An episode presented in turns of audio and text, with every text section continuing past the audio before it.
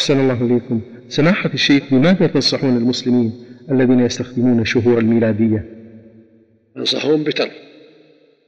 الواجب على المسلمين أن يستعملوا الشهور الهجرية القمرية كما استعملها نبيه صلى الله عليه وسلم وأصحابه رضي الله عنه وإذا دعت الحاجة إلى الشهور الشمسية فلا بأس أن تضاف إلى القمرية في يوم كذا الموافق كذا إذا دعت الحاجة إلى يذكر الشهور الأخرى يضيف إلى الشهور القمرية أما أن يفردها وحدها لا المسلم لا يفردها وحدها ولكن يذكر هذا وهذا. نعم.